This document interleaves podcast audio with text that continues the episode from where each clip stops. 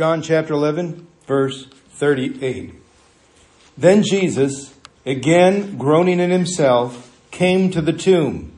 It was a cave, and a stone lay against it. Jesus said, Take away the stone. Martha, the sister of him who was dead, said to him, Lord, by this time there is a stench, for he has been dead four days.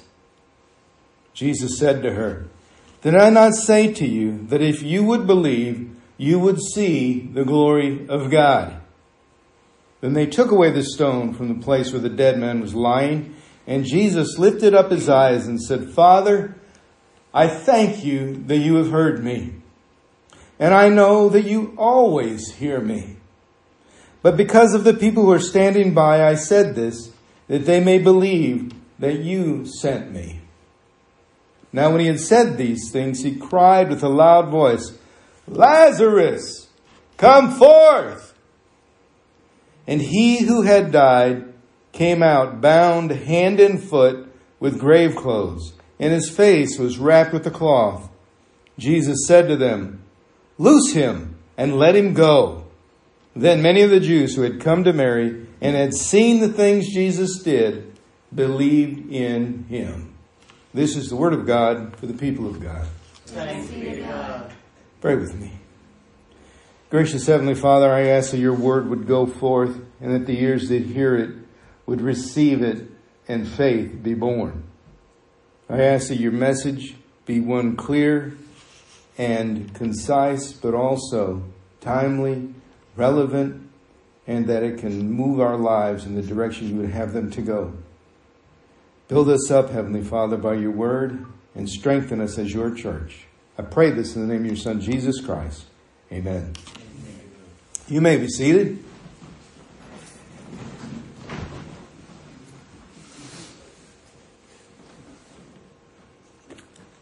I've heard a lot of people say, I'm not going to believe it until I see it. I remember uh, in the 80s and 90s and early 2000s, and my dad and I would talk about baseball. And I'd say, Dad, this is the year. This is the year. Cubs are going to win it. And my dad would always say, I'll believe it when I see it. Until then, they're not going to win a thing. They did not win a single series in his lifetime. He even said to me, they, they need to win only once one, every 100 years, and they already did this century. And so my dad would say stuff like that, but he got me to understand a lot of people are like that same mentality. In other words, you got to prove it for me to see it and believe that it's true. A lot of people are that way. Even the man named Thomas in the New Testament is famous for being a doubter when he said, Unless I see and touch, I will by no means believe. But we do live in a prove it world. Bottom lines, profit and loss, margins, all these different things. We want sure things, and there aren't too many. We want proof so we can act safely, securely, and confidently. We want to know that what we really put our stake into, our heart into, and invest our time with really makes a difference and makes a, a life worth having. And we want proof to make that investment.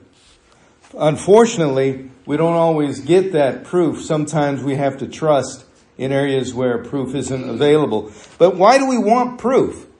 And why do we relate to doubting Thomas so well? It's because of what Jesus said and what Paul also said is that many people seek signs and wonders in order to believe that God is true, that Jesus is who he said he was, that the gospel is really a factual thing. And Jesus, when he was asked, why don't you give us a sign or a miracle? And Jesus said, the only sign that's going to be given to this generation is the sign of Jonah. I just read Jonah this week, and so I know the sign of Jonah is a, a person buried in the sea for three days. And then, if you will, resurrected from the depths to go give gospel of repentance to Nineveh. That's the only sign that generation is to be given, and Jesus prophetically speaking about his death. The only sign that this generation, that that generation needs, is Jesus Christ, crucifixion and resurrection. It's the only sign you need.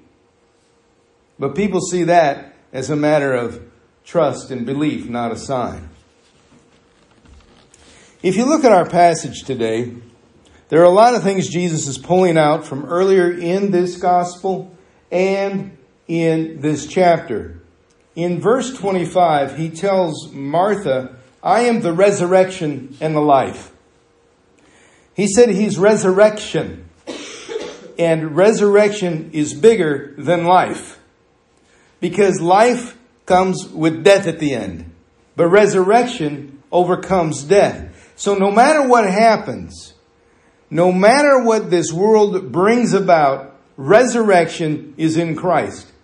Atomic devastation cannot stop the resurrection of Jesus Christ.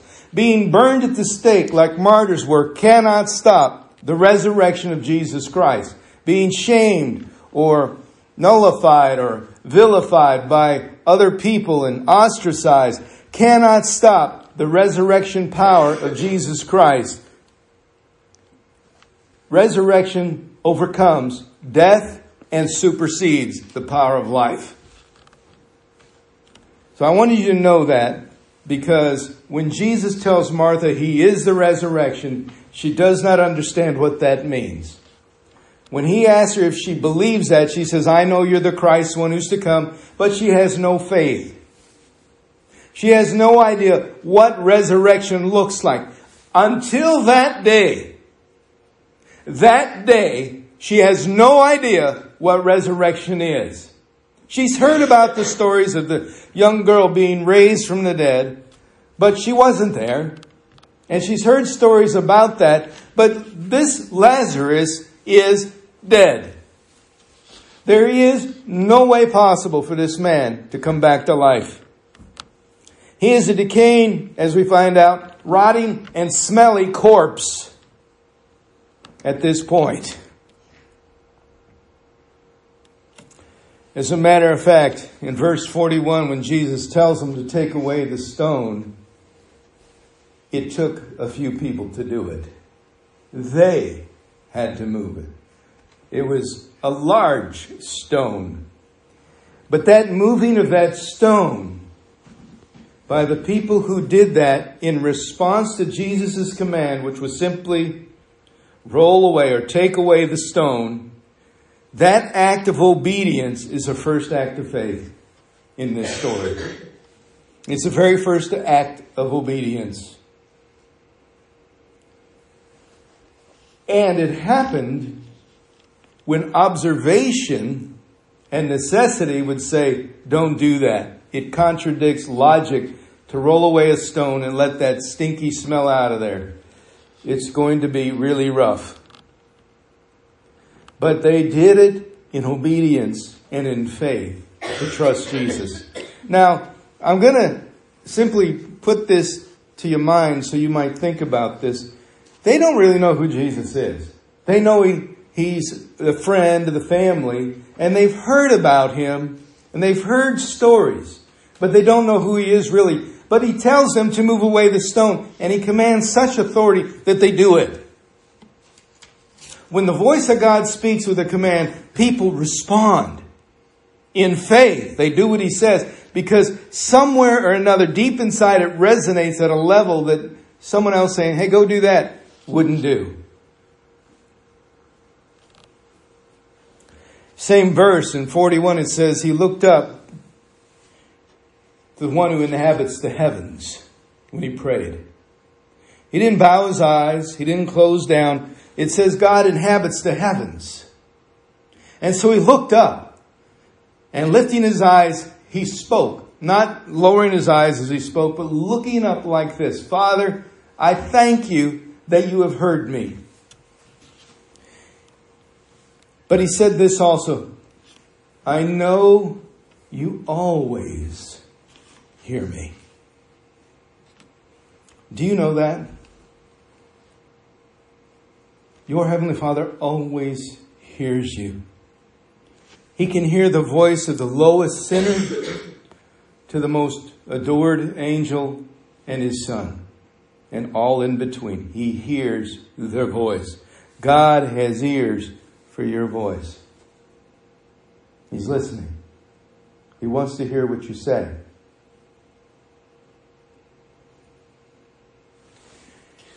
In verse 40, Jesus asks Martha to remember the promise to believe and says, Don't you remember I said, if you believe, you would see God's glory? Well, if you look back in verse 4, word has come from Mary and Martha to Jesus and said, The one you love is sick. Jesus said this when he heard that. This sickness is not unto death, but for the glory of God, that the Son of God might be glorified through it. That is the message he gave to the messenger and sent it back to Mary and Martha. That is what he's referring to when he says that. When he says to her, Did I not tell you? Or say to you that if you would believe, you would see the glory of God. That's verse 40. He told her through a messenger, but she got the message. That this sickness is not unto death. It's what he tells them, verse 4. It's not to death. But he's dead. Do you understand? There's a contradiction here that says there are certain things in life that I have to see to believe and this man is dead, and therefore what you said to believe that it wasn't unto death contradicts that. Everything inside of you can be going, God, you just, this doesn't make any sense. But if God said it, it's totally reliable. Building an ark in the middle of a desert for 120 years against detractors and naysayers wasn't logical or sensible either. but Noah did it. And he didn't see a cloud of rain in a desert, nor did he see floods or pools of water. But God said, do it. And for 120 years, he was obedient without rain. You understand? God is infinitely trustable. And when he says to do something, he's going to give you the time to adjust and do it and make things happen the way he said they would. In verse 39, Martha believes, actually, she knows Lazarus is dead. He's beyond hope. We talked about this the other day. Four days dead. She even says by now there's a stench. They didn't have embalming fluid. They had wrapped them up, anointed them with some oils, and put them in a, in a hewed out tomb in the side of a rock or mountain and rolled the stone in front of it, and that was that. That was the end of the burial process. But four days in there, and the body's already decaying, she's not wrong. He's decaying, rotting flesh by then. It's already started the process. She's not wrong that all flesh after a few days starts to smell. I mean, you, you can't get away with it. Our stuff in the food pantry, we get a little stuff out there in a few days. It's rough. And, and flesh has its own particular, very difficult to handle odor when it's decaying and rotting. Now, I say this because he's dead. There's no question that his physical body is beyond human hope. Yet Jesus has said to her, This isn't unto death. How's it possible that's so when he's dead? How's it possible it's not unto death when the funeral's already taking place? How's that possible? She cannot see that. She cannot understand who Jesus is, what kind of power he has, but he told her he will rise again. That he is not sick to death. He will rise again. Those are the two statements he says directly to her, one through messenger and one face to face. And she still says, don't move the stone. It's bad news in there.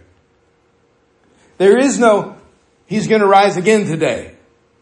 There is no hope in Martha for what Jesus said because hope doesn't hope if it doesn't believe that one who promised can do it. Faith comes before hope. We try to get that the other way around. Well, if you can just show me some hope, then I'll believe. No, if you believe, then you can have some hope. That way. In verse 45, after Lazarus comes out of the grave, it says, Many of the Jews who had come to Mary and had seen the things Jesus did believed in him. Now I say that, that they saw and believed. But we learn very quickly that that wasn't faith, belief. They believe Jesus rose him from the dead, but they didn't believe in Jesus. Is what I'm trying to say. And they didn't have faith that Jesus was the Son of God. They could dismiss what they saw later, and later they did. They said, well, maybe he did that, but this man needs to go. He's a problem. How is that a problem? That a man who's the Son of God, righteous in all his ways, is a problem, unless you have no faith. Jesus always meddles with the ones of no faith and makes them uncomfortable. Now, what we see here in this story is incredible. I was at Panera working on this, and uh, Allie and Amy and MJ came in, and I said, Man, this is really good stuff. And I've been waiting all week to share this with you. I want to trace this with you that Lazarus is dead. There's no question. It's not a question of, well, maybe he was in a coma. There is none of that. He had already come to the place where he's rotted a little bit. But if you read in Genesis, early on, God doesn't need more than just a little dirt to bring life to something, just a form. As a matter of fact, in the very first part of Genesis, says the world was formless and void.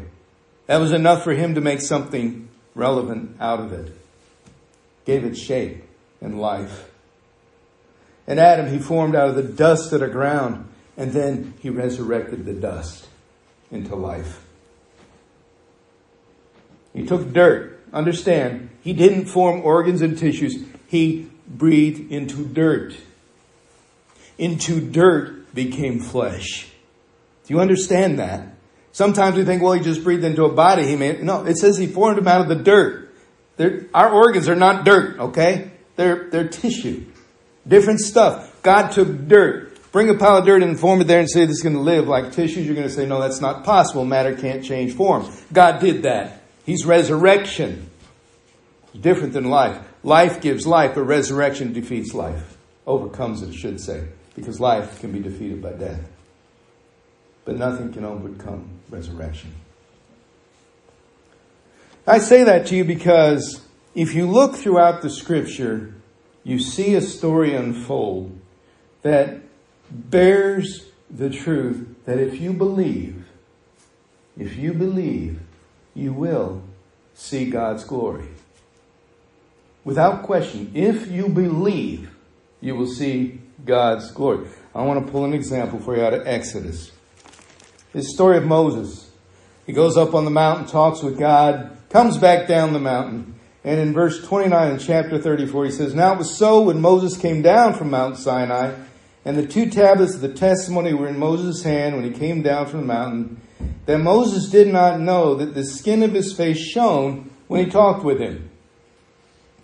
So when Aaron and all the children of Israel saw Moses, behold, the skin of his face shone, and they were afraid to come near.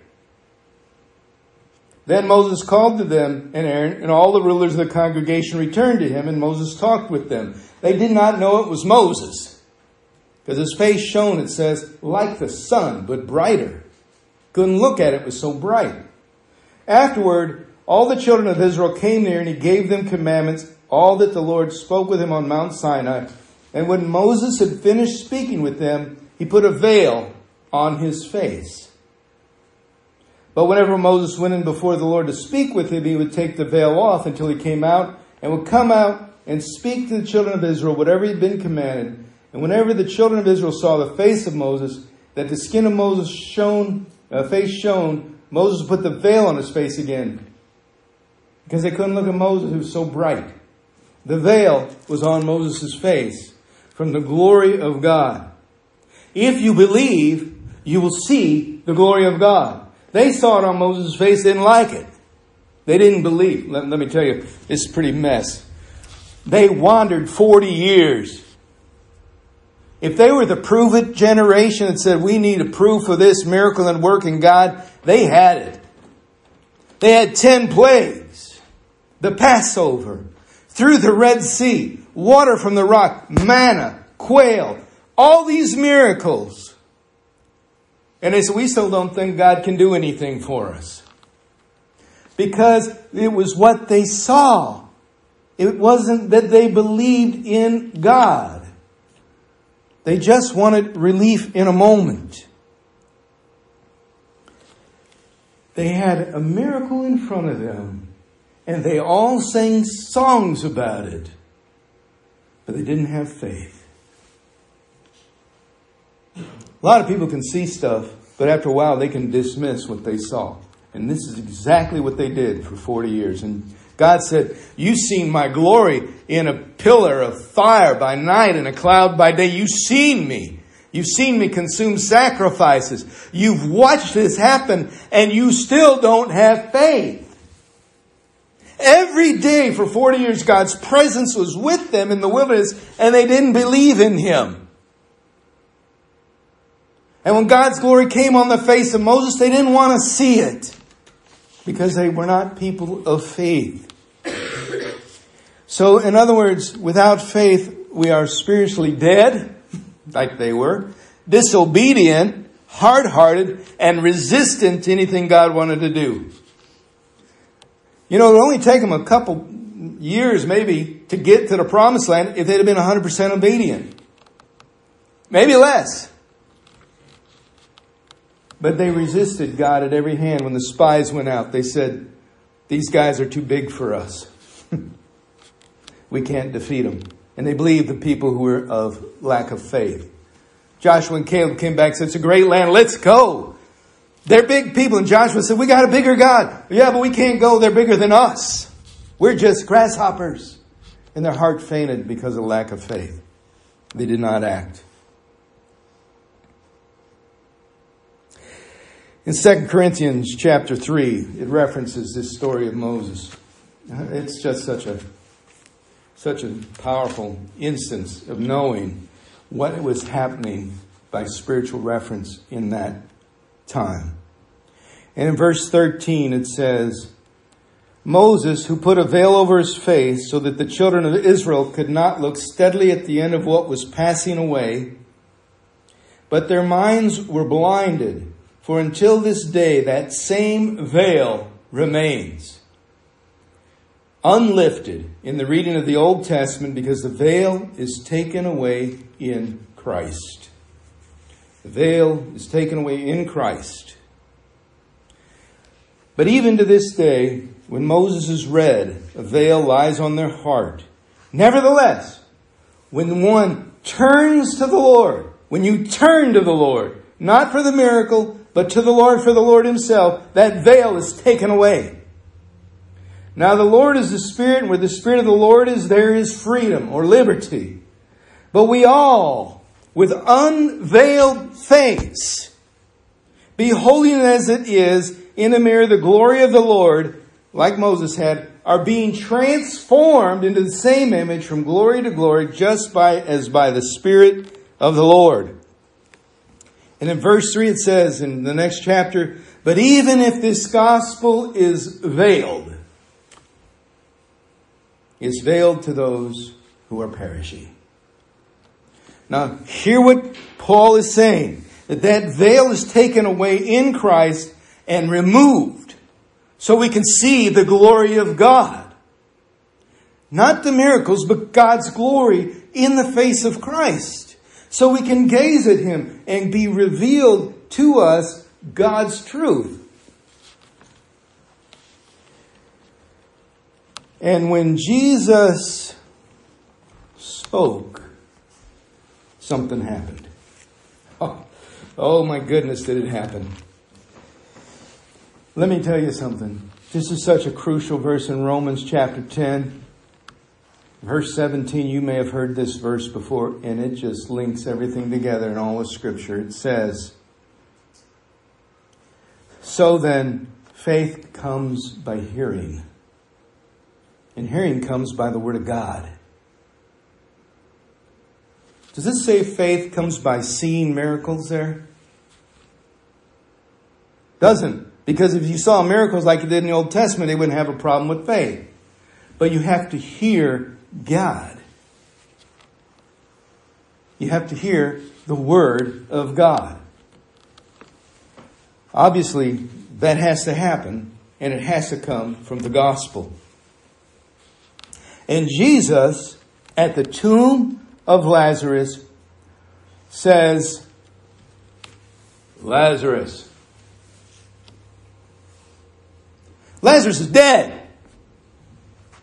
Lazarus, he's dead. He stinks. Lazarus. In John chapter 5, verse 25,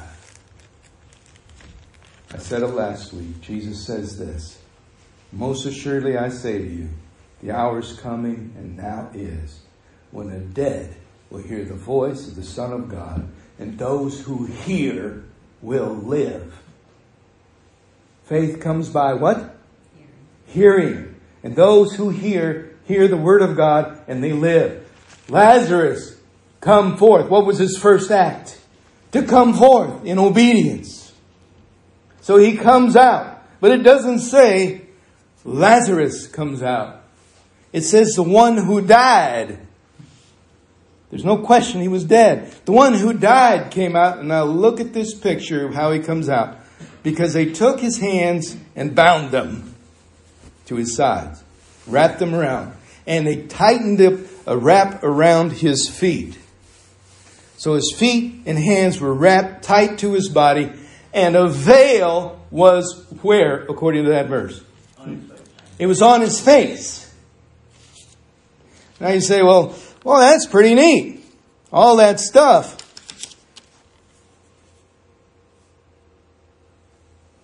But what wasn't covered?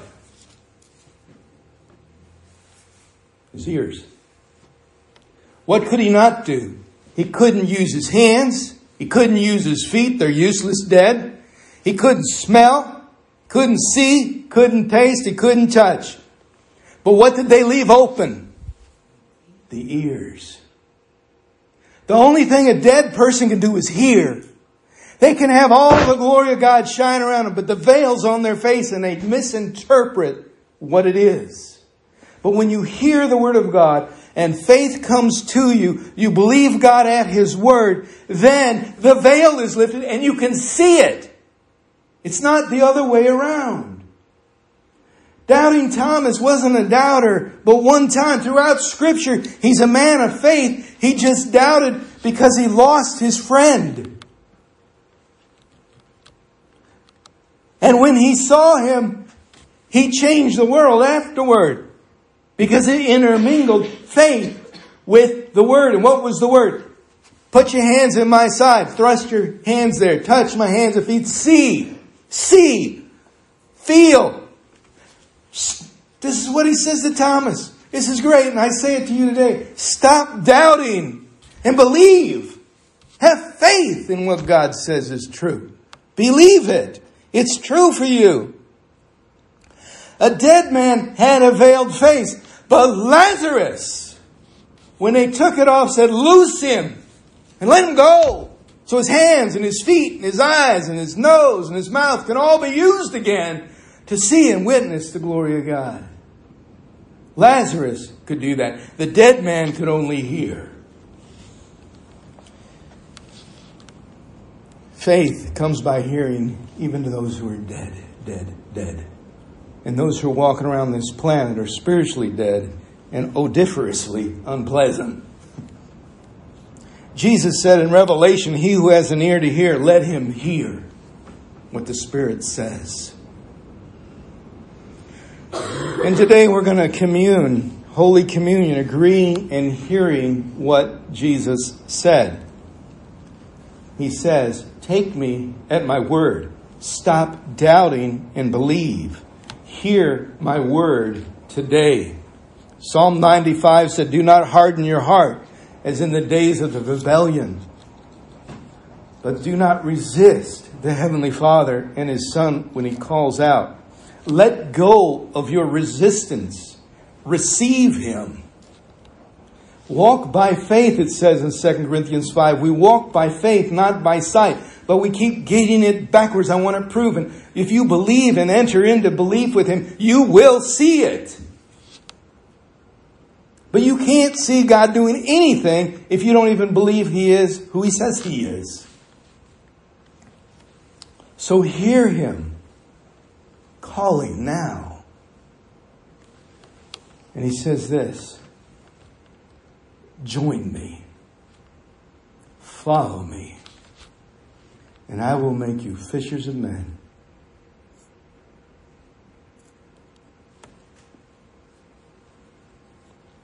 There was an argument in John chapter 6 going on.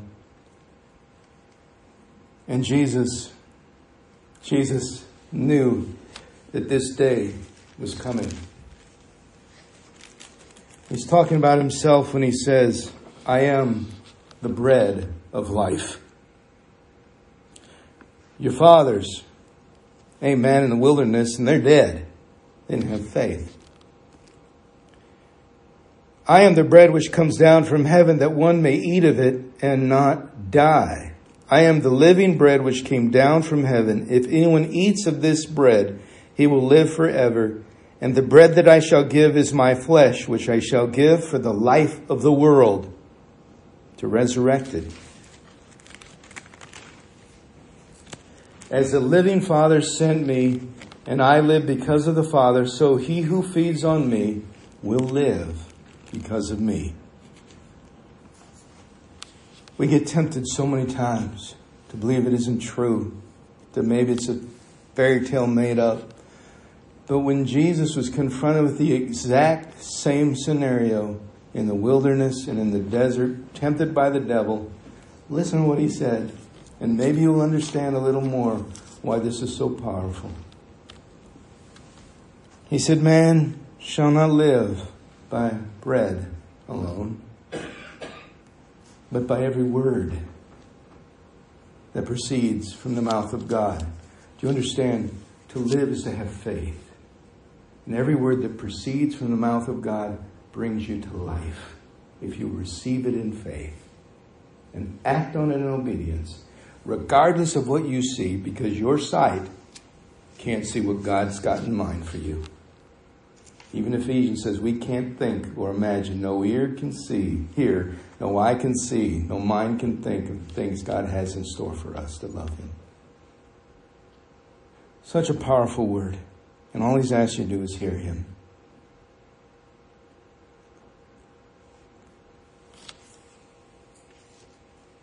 I'm going to prepare us for communion now with those words in mind of His to join Him, to follow Him, that He is bread, He is life.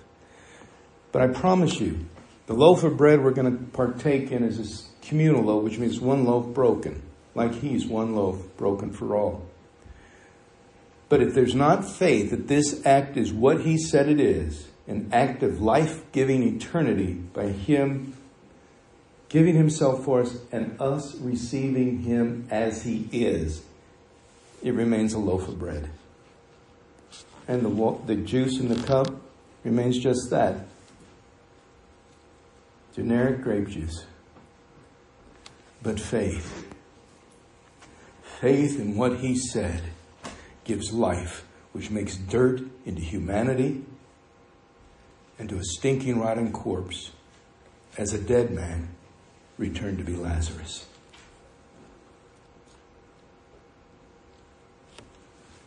Would you be in an attitude of prayer as I prepare?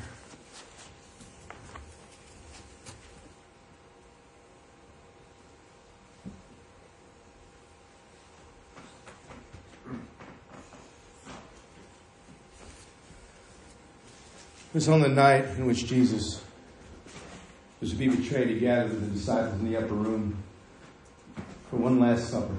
And during the meal, he took bread, he broke it,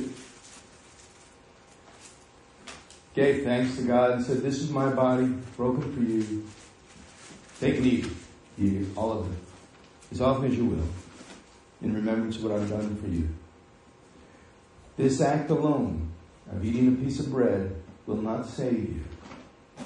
But that act alone in faith will transform this into the body of Christ and you into his body as well.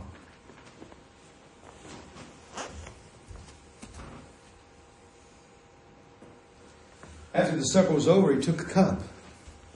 It was a cup of a promised Messiah, but Jesus changed the entire narrative for all history when he said, This is my blood shed for you and for many, the blood of a new covenant.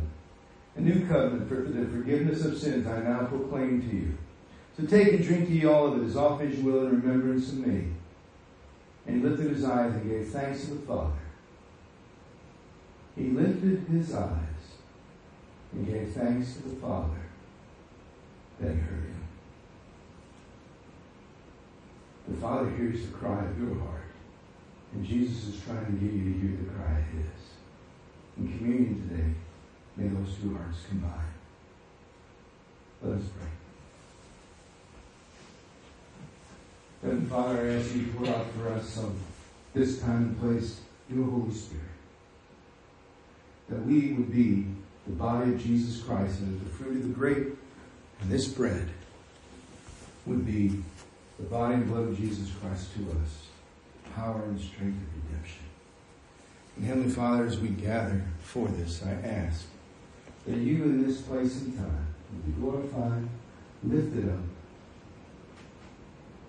and established in us. Lord, may we hear you today and not resist the cry of your heart to ours. We've been hungry and thirsty for you for a long time, and our resistance fall now. I pray this in your name. For Christ, you've come, you've risen, and you will come again in final victory. Amen.